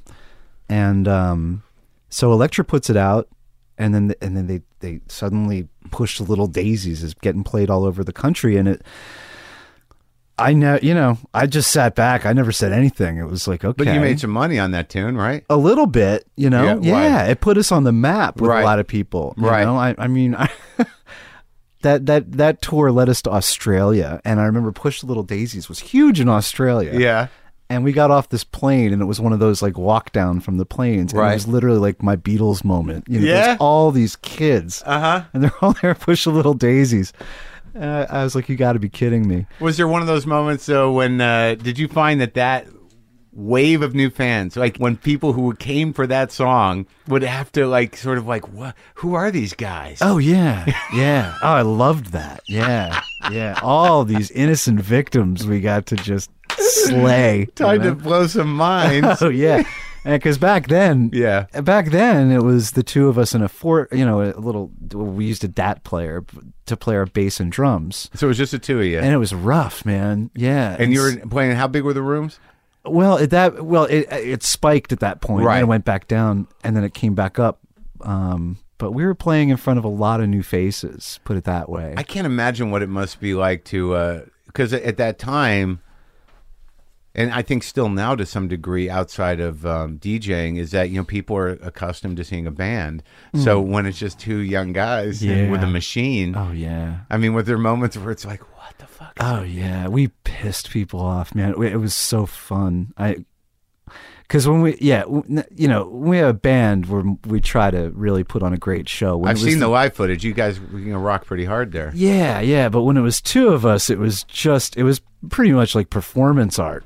Mm-hmm. And boy, we had a lot of interesting. Uh, you know, we opened up. I remember we opened up for Fugazi once, who's real straight edge. Sure, sure. And we, you know, at that time, taking a lot of mushrooms, came out and just they just hated us. I remember there was like a thousand Fugazi fans, and they were just. And I was so high. I was just like, "Come on, guys, you love us, you love it," and they just were started throwing gum in our hair and stuff. Like, Did you hold your ground? we you- did. You did your we whole did. set. I just laughed. I was laughing so hard. you were on shrooms at the time. yeah. Oh yeah. So everything was vibrating. Everything and was vibrating. It and I didn't was get like, too evil. tell them to come up and give me a kiss, you know, and they were just hating. There was so much hate going on. So, do So I like to think that we changed changed the world a little bit that night. Well, did you find that uh, you know even with the uh, wa- was it the twelve great country hits? Is that what it was called? Uh-huh. 12 uh, did Yeah. you find did you provoke any hostility from uh, from the country people? Uh, No, you know, we didn't. Um no, that was a great experience uh, all around. What what was the what was the choice to uh, w- when you got into that? You wanted to play with those musicians.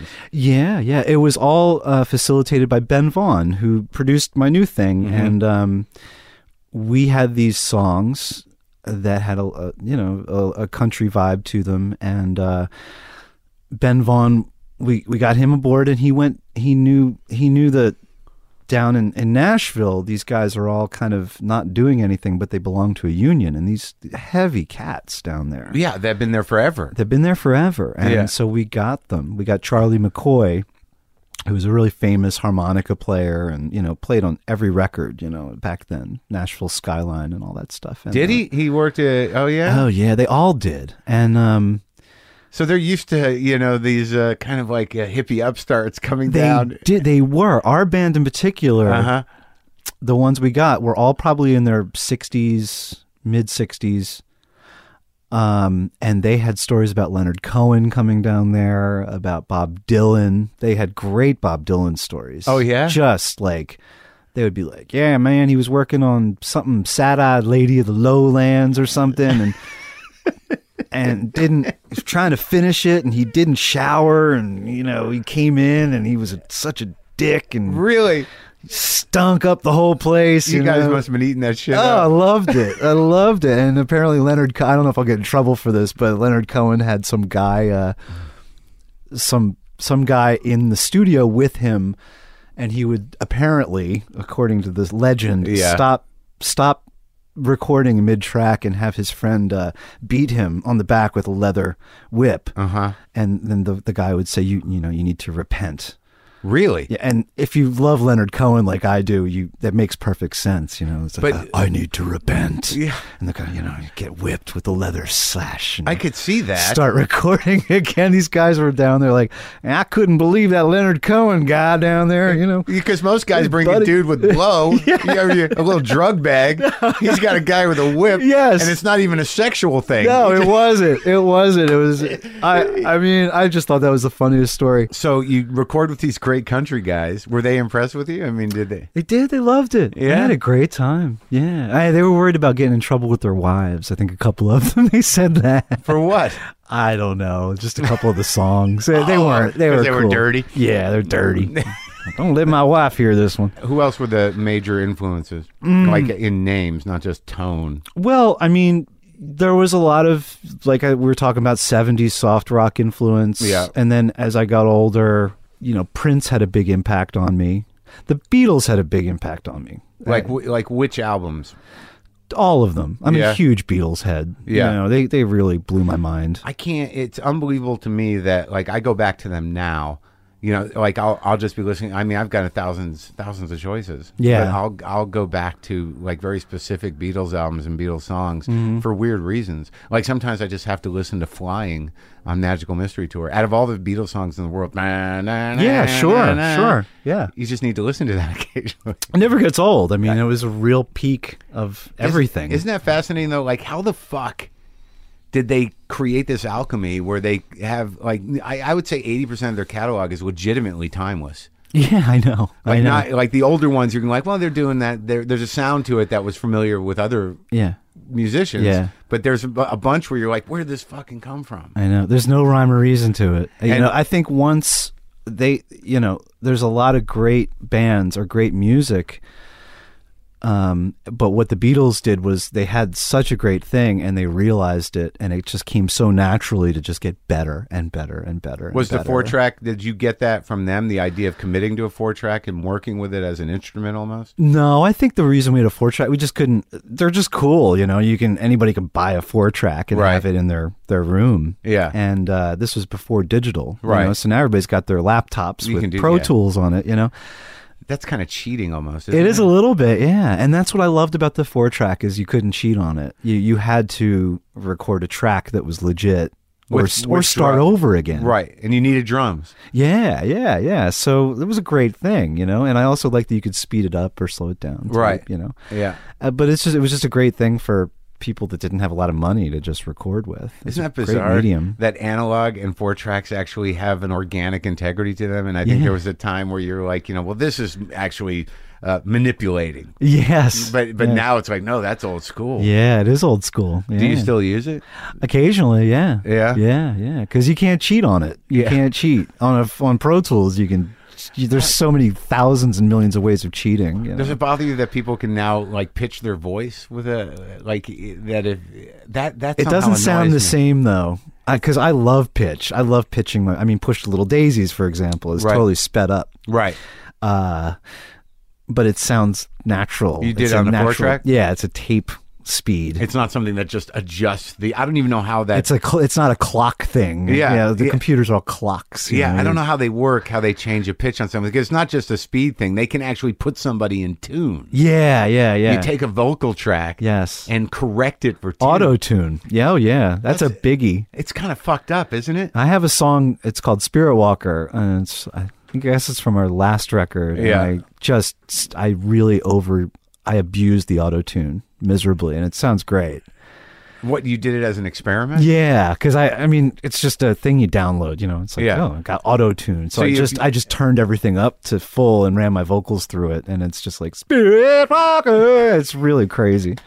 And it's, I love it. It became like the instrument of the song. It became part of the song. Well, that I think actually can be uh, seen as a satirical attack on pr- on autotune. I guess if you look back, I just thought it sounded cool because it's a real, it's, it's a really out there song to begin with, so it was like perfect. But Well, we've already isolated that you have a certain uh, propensity towards pissing people off, and there's an enjoyment. In That's that. pretty much what it is, you know. And Ween love to piss people off. Eh, we always called the punk rock aesthetic, you know. Gotta gotta. Keep But you were that. like the punk rock aesthetic, but you know, broken open into like you know, you were composers and great musicians, so that connected with the punk rock aesthetic is Yeah, baffling to those. Absolutely. But I, but I imagine the initiated probably like, oh, I get it. oh, they get it. Yeah, Yeah, yeah, like oh god, yeah. And do they get it? Yeah, they do. Yeah. They do. They get it. A lot of people get it. So, do you find that people uh, like in, in terms of your fans? I mean, do I mean I when you have as strong a cult following as you do, you're kind of revered. Hmm. Uh, and how do you uh, handle that? Do you have encounters with fans that are a little disconcerting in terms of how much they worship what you do? Yeah, it's crazy. It's I mean, I, I can generally say our fans are nice and um you know, I'm glad I'm not Motley Crue or something and have Right. those you know, I could only imagine. I thought you did blow. Oh, yeah, exactly. Exactly. We don't have a lot of meathead freaks, but we You you you cut them out of the herd early on. Yeah, I we- imagine there was a moment there where we isolated them and yeah, like because anytime you put drugs together in music, there's going to be meatheads there. yeah, that's true. and, that's and, true. And, and you know who they are, and they kind of they kind of went away after two or three albums. They didn't under- we don't understand any of that shit. exactly. Uh, there's some meatheads that love it actually, They're- and it's cool. You know, meatheads need it too. Well, there's anarchic meatheads, you know, Yes. which are better than jock meatheads. right yeah, they- yeah i mean if for ween is if you can make it through you know it's like the the, the cycles if you can make it through all the cycles then you The- win the You- levels you're, of win. you're there and you definitely get a seat It's like some sort of weird pyramid scheme. yeah yeah exactly it really is and and then and then you get your seat and and you're fine and so when you're talking to a real ween fan they have their seat and they're fine with it they really don't have much to prove Right. They're They've just gone like, through all, right. the initiation. Yeah, it's They've like taken what you yeah, put. Exactly, they've eaten it and they've gotten there, and they're happy about it, and they they're, they're pretty much satisfied, you know. So it's not that hard, you know. It's, it's a cool thing. Uh, yeah, because you know that they, uh, you know, it's like, well, there's nothing we can put these two guys through No, that they're not going to get. right, right. They're they're they don't expect much. They don't, you know, they're, they're fine. Do they? They're- Have, I wonder if they're sort of fine. like are they like deadheads or like when like you know oh you know uh, Bob singing let's go to the bathroom. Are there, do you definitely sense when you're in concert that there are certain things you're doing where where certain members of your audience will be like all right I can I can go drink during this one. Yeah, oh yeah, definitely, and us included. I mean, we play songs, so we could, you know, go do whatever. Right. So yeah, and people know it. You know, there's a song Pandy Fackler we do that's like 12 minute vamp. you Yeah. know, and everybody goes and smokes. Time to go to the bathroom. Yeah, they go smoke or do whatever they got to do. And you know that when And I am too. I'm in Right. the dressing room. Right. You know, I take out my stuff and I'm just sitting out, and Hanging hanging, out. out. Yeah. then I go back on stage. but you put that in there for that reason. Oh yeah, yeah. But our keyboard player loved it. You know, Yeah, he because he, just keeps plays on going? it. Yeah, he Yeah, yeah. plays on it. So. That's his time. So- Yeah. So, the real diehards who don't have to go to the bathroom and smoke weed are like, oh, no, this is my favorite part. Oh, oh yeah, yeah. There- There's always those people. Yeah. okay. Oh, man, Everyone's missing the best thing. totally. So what led to uh this is the first solo album, huh? Yep, yep. First solo record. Were, I mean, were you got were you just hanging out and Um, yeah, decided like yeah. I was I was hanging out. We were coming down the East Coast, and I was we hit L.A. and I was talking, hanging out with Ben Vaughn, and um, he's your producer guy? yeah, he produced this record and sort of got the whole thing together. And he was working on. He wanted this was just something that he's been thinking about doing. With He's- you, Yeah, well, not with me at the time, but yeah, we, once we started talking about it, we realized I would I would love to do it and I'd be perfect for it. what so. was uh what, what was he thinking about i- exactly in terms of conceiving the record? Like, what's a producer bring to it? Um, what did he bring to it? He brought the musicians together. He picked the songs, and They were your songs, though. no, no. It's all the stuff uh, by a gentleman Rod McEwen. So that's Oh, these are all Rod McEwen they're all songs. Rod McEwen songs. So it's I really a should've- tribute record to Rod McEwen. So we picked out fourteen Rod McEwen songs, or Ben did. Because I, listened to the record and I read some press about Rod McEwen. I thought like, it's just another one of your influences. Just sounds like Rod McEwen. but that's the hook of the song. yeah, man. Yeah, I didn't write anything on my first solo record, which is perfect. I Well, just sang. It's it's interesting because uh, well, this is like a testimony to uh, to the way I handle interviews, but um, because Rod McCune is one of those guys who like was around when I was a kid, you know, because I was thirteen and seventy six, and you know he was this like weird cultural poet laureate, yes. and and it, and it definitely got pushed aside by rock and roll culture as some sort of cheesy remnant. Mm-hmm. But he was hugely popular, and his books were hugely popular. Mm. And I think he he did write a couple of hit songs for other people, did he not? Oh, he did. Yeah. Well, Seasons in the, Season in the Sun, Sun, and right. Gene, he wrote the song Gene. Yeah. Gene, the roses are red and all the leaves have gone green. And that you covered that. covered that. You Uh, didn't do Seasons in the Sun though. no, didn't do Seasons One of of the the Sun. most haunting, fucked up songs in the world. right, right. I mean, when I when that came song out, is horrifying. I remember looking up the lyrics in Song Hits magazine because I must have been in that must have been like fourth or fifth grade. What year was that? 72, 73? yeah, yeah, something like that. When that came out, and it was Uh-huh. Yeah. just so fucking disturbing. yeah, you he's know, got on his so- deathbed, Yeah, yeah, Yeah. and you just like, talking about his wife who Yeah, cheated on him. hello, my- I don't mind that you cheated on me. You know, It's hard to die when all the birds are singing, and, and I'm like 12, and I'm like, what the fuck is this? Yeah, it's a beautiful thing because the music to it is just haunting. so happy and yeah, but it's it's haunting. It's yeah, you listen to it, and it's it's a nightmare. Well, when going over this stuff, okay, so your producer has this idea to do Rod McEwen songs. Were you actually um, uh, a conscious Rod McEwen fan? No, I wasn't at the time. I mean, I knew a couple of his songs, but I'm a little young to have. I didn't live through the Rod McEwen time. Uh, he was really a Renaissance man, you know, a lot of music. Is he alive? still? ton of music. Yes, he is, and in fact, I'm going to get to meet him on uh, on Wednesday out here in L.A. So uh, I'm very excited. He doesn't he doesn't really have many visitors anymore. He's pretty reclusive and uh, Really? yeah. So he's a real just re- poet? Is real he- retired, you know. Uh huh. Um, but he's still he- you know on his website. He's got a website, and he still answers questions for everybody very quickly. And Uh-huh. um, he loves the new record. And uh, you know, invited invited me and Ben Vaughn to his house to Uh-huh. uh, to hang out. So I'm really excited about that.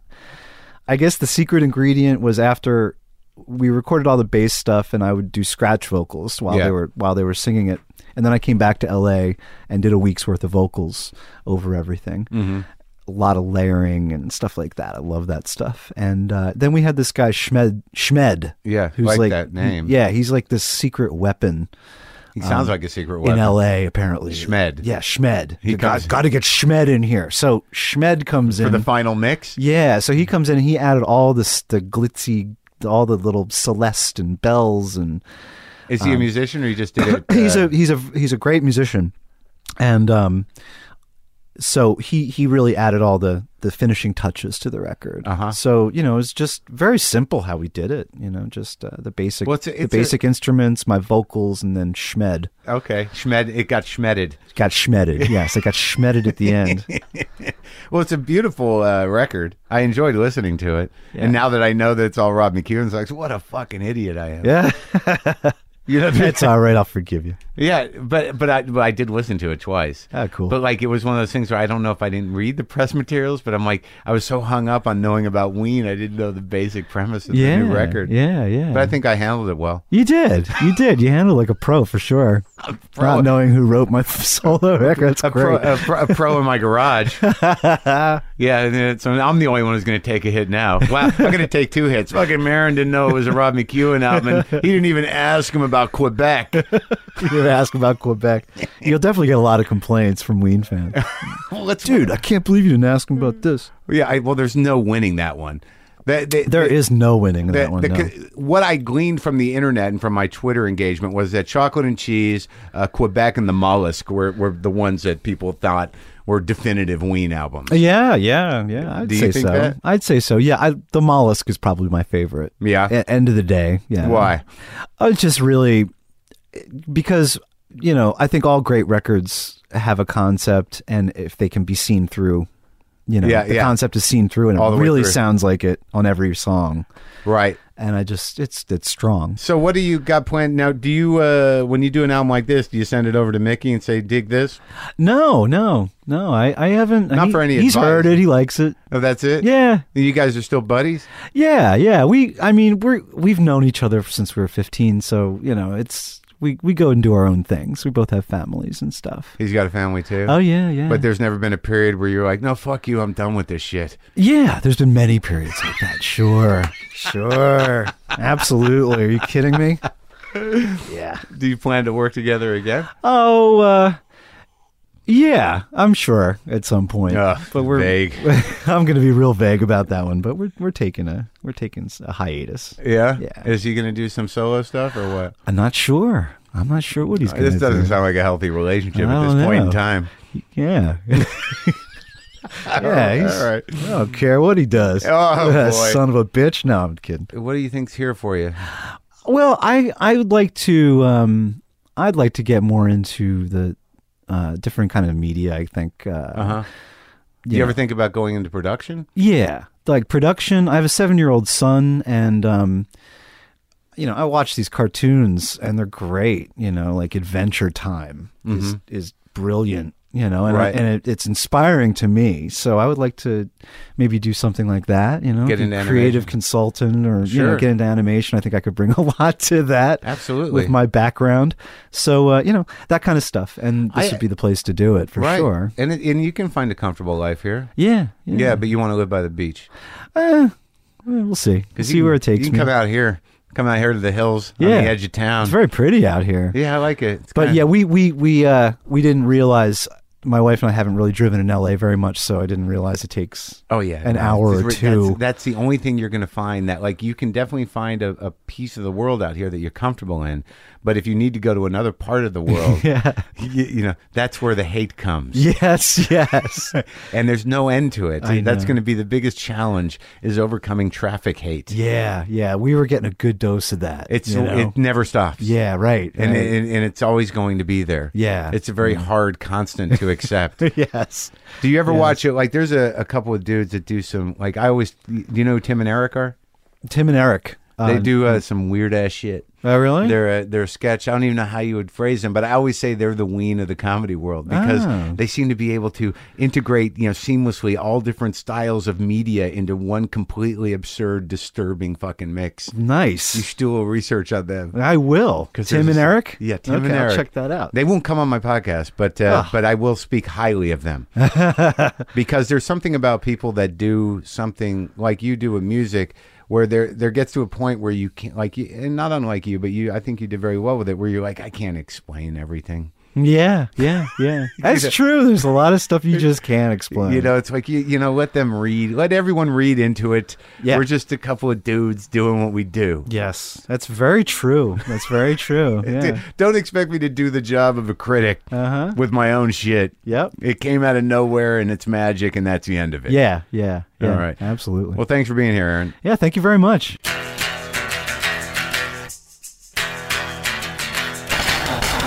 Well, there you go. Gene Ween slash Aaron Freeman. I think Aaron Freeman now for the rest of his life.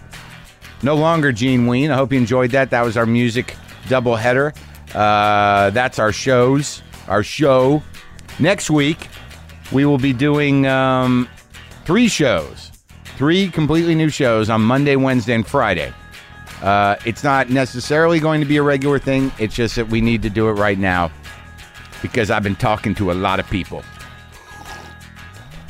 Pow. Already did that. Lighthearted pal.